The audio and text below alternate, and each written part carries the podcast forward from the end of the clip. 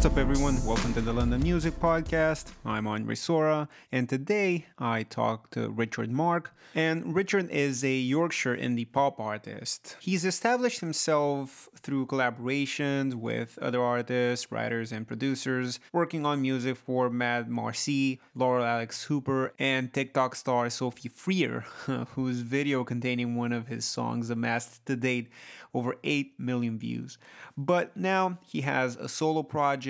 He wrote and produced and sang on it, and it's quite an interesting departure from his usual more backseat position. So, without further ado, I give you Richard Marc.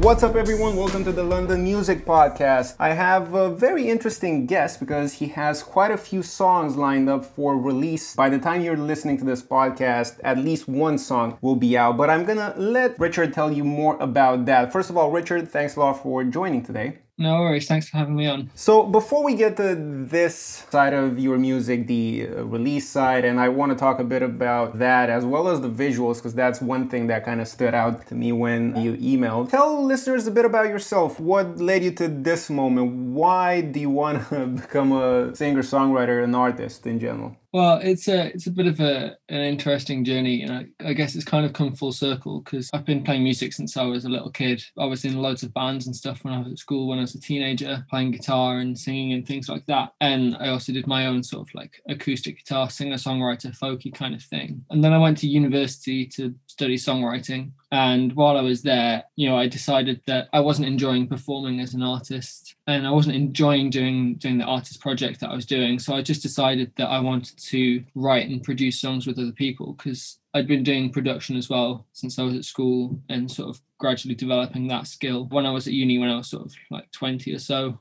I decided actually I don't want to be the artist, I want to do the production. And for the last five or six years, I've just been producing other artists and then they've been releasing the songs that we've done together. They've been releasing that under their own artist project. And then it came to sort of the the first lockdown last year back in March. I just wrote a whole bunch of new songs because I just had more time to focus on that than I'd had in a while. And I, I wrote a bunch of new songs and they didn't fit with any of the projects that I've been working with for other people. After a bit, I thought, actually, you know, I kind of want to release these myself. Started doing this new sort of project that's me as an artist again, and it's it's a bit strange for me to to be looking at it from an artist perspective rather than from a producer and a writer's perspective now. And about your previous projects, were those client work, or was that just something you did as a sort of collab with some someone else? So it started off just me working with you know some of the friends that I had at uni who were also on my course and doing doing projects. The main person that I've been collaborating with over the last few years is called Lauren Alex Hooper. Last year we finished releasing her debut EP, which I, I wrote and produced with her, and it's called Honest. I love that project. It's great, and you know we're working on more stuff for the future. From that, I sort of it was mostly on a collaboration basis where I'd you know I'll write with people and then we'll we'll sort of work together on it and come up with something that we both like, and then they'll release it rather than sort of paying clients up front and i like the collaboration aspect of it. I prefer that working with someone rather than just making something and selling it to someone who wants to pay me a fee for it. You know i, I find the the collaboration much more interesting. And do you think that sort of mentality was the catalyst for this new project or was it just lockdown and you not necessarily being able to interact with other people that much I just wrote all these songs because I write songs a lot, and usually they're attributed to a, a, specific project. When when we start writing them, or early on in the writing process, I know who the artist that it's for, and I'm writing specifically for that person or with that person. Whereas this, I just wrote songs because I had them in my head, and they weren't for anything specific. So there was no sort of expectation, I guess, on the songs, and I liked them myself, and I was like, I want to release these, but I have no project to release them with. So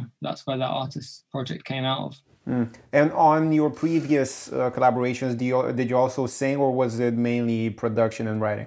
I never really sung on any of the the previous productions other than on demos. There's lots of me playing guitar and piano and you know programming synths and drums and things like that, but no vocals up to this point. And uh, with the other project, and we will get to the current one, were you having kind of all of the the possible hats, or were you both producer and mixing engineer? Did you also do mastering for those? I was a writer, songwriter, producer. I, I, mixed on some of them and not others, depending on on what the project was. I think it's always good to have an external pair of ears, as ma- you know, particularly on the mastering stage. I think it's really good to have someone who specializes in that area. You know, I'm I feel like I'm pretty good at mixing but know, I don't really have a clue what to do when it comes to mastering. You know, I can I can set a limiter on on it and make everything loud, but that's about the extent of my mastering knowledge. So I, I feel like it's good to get a someone who's that that's their specific job to come in and do that, and it just gives the gives the mix that little bit of polish that it needs to to stand out or, and compete with all like the fully commercial stuff. I think. And was that the same approach on your upcoming EP? Yes, on my EP, I've done the production. I had I did a lot of the writing and collaborated on the writing with a lot of my friends in my circle there, and got opinions and help on the production as well. Did the mixes myself, and then sent it off to someone else for for doing the mastering. Yeah. Mm, and who do you usually work with uh, for mastering? Um, there's a couple of people that, I've used. There's a guy called Luke who works at Oakfield Records. That's his his mastering company, and he mastered Lauren's EP. But the guy who's mastered my my project this time is called Brandon, and his his company's called Steelhouse Mastering. And I recommend them both very highly. They're very very talented mastering engineers. Before we talk about the uh, the actual release, how would you describe yourself as an artist? What's your elevator pitch? It's sort of chill indie pop music quite relaxed. You know, a lot of it comes back to that folk singer songwriter roots that I had as a teenager when I was doing that initial artist project. But it's kind of dressed up. It's dressed up in like mainstream pop clothes, I guess. You've got that that more poppy production that fits behind the singer songwriter skeleton of the song. And how do you see this developing? Let's assume COVID at some point goes away and people go back to performing live. Do you see this as being kind of a band project, or is it more, at least initially, just you and the guitar playing these songs? This is a question that a couple of people have asked me, and they all seem quite surprised when I say that I'm not really planning on this becoming a live project. I still love working with and for other people, and that's I think still probably going to be a big focus for me. This is just a little thing that I can do on alongside that to release the songs that don't fit with any of the projects that I do. At the moment, I see it being mainly an online thing, you know, with just releasing music and streaming services and things like that, rather than something that I'm actively gigging. But you know, that might change in the future. And I think if I if I was going to do it live, I, I would love it to be a, a band project rather than uh, just a solo thing. Tell listeners a bit about this upcoming project. How did you envision it? What's the kind of aesthetic behind it? What's the overarching topic? I've got a, a, series of five singles coming up over this year, which belong to this project, which I'm calling Mixtape Volume One. A lot of the aesthetic of the project, both visually and sonically, is quite old fashioned, quite vintage. So most of the artwork was shot on an old-fashioned film camera using 35mm film rather than digital photos, which is something that I love doing. I love I, I, do photography as well, and I love shooting on film. Like when people say that listening to vinyl is has a warmth that listening to a CD or a digital download doesn't have. It's it's much the same I find with film photos. You know, there's just that quality about them that you don't really get in a digital photo. And I love that. So, like I said, the artwork is mostly shot on film and the thing's called a mixtape. So that kind of goes back to when I was a kid and you'd get a cassette tape and load all your favorite songs onto it and uh, and listen to that as a compilation rather than listening to a you know one album by someone and with the sonics of the record you know there's lots of vinyl effects and process film processing and things like that on the on the tracks so that it sounds like it's more of a, a vintage release rather than a modern one. On the first track, the very first thing that you hear on the first track of the EP of the mixtape is it's a little click sound effect, which is actually the the click of someone pressing play on an old-fashioned cassette player, um, and that's that's the very first thing that happens on the EP. And is that also the last thing that happens on it? It is, yeah. You've got that at the start of the first track, and then at the end of the last track, once the music fades out, there's another little click, which is the, the stop button from a cassette tape. So, yeah, it kind of bookends the, the mixtape nicely. The way you talk about it sounds like you did put a lot of thought in this being a package in itself, but at the same time, you're putting them out as singles. So, how is that release schedule fit into this sort of uh, mixtape vibe that you're going for? Well, yeah, like I said, I'm, I'm, releasing them all as singles over the year, and then once everything's out, they'll be available as a collection as well as as different singles. The release schedule is more because that's the way that the music industry is now. You know, it's more of a necessity. I think you know people are wanting constant new material from artists. So when you release a bunch of singles, it gets more attention over a longer period of time than if you just drop a, a five track EP all in one go. You know, if you drop drop an EP, then you get to promote it for you know maybe a, a month or two before it starts to drop off. And whereas if you get five singles, then you can promote each of them for a month or two and you can stretch that out over a year. It sounds very, I guess, clinical and it is a little bit, I guess, with uh, putting that marketing hat on, but I think that's just something that you've got to do. You know, when you're releasing as an independent artist like this, you've got to think about the marketing strategy and how people are going to hear it and things like that because otherwise it's just going to sit there and do nothing in it so what's your approach to social media given all this I find social media interesting. It's it's interesting seeing who uses what platform and what they use them for. And people say that oh, this platform's dying and this one's going to take its place. Obviously, TikTok is the the massive thing at the moment where people are saying this is like the newest thing, the best thing. I don't really do TikTok. I don't really know what I would what I would talk about because you can't post a video longer than a minute. So what I would talk about if I was going to do videos would be talking about production and songwriting and doing demos of things like that. But that would be five minute delve into how I produced a track track, which obviously doesn't work with TikTok. I think Instagram is a good platform for that sort of communication with fans back and forth because you can, you can post the videos, you can post photos, and there's that interaction with other people on their posts as well. Facebook seems to have died off a little bit on in terms of people using it for promotion and communicating with fans as an artist. You know, when was the last time you you saw a post on Facebook from a, an artist that you're a fan of? I don't really see them anymore. Whereas Instagram seems to be the main one. I think that certainly a lot of my friends as well are finding that that's their a very successful way of communicating with their fan base. You know, it's good to do that. You can you know, promote all your your official stuff on your feed and then use the story function for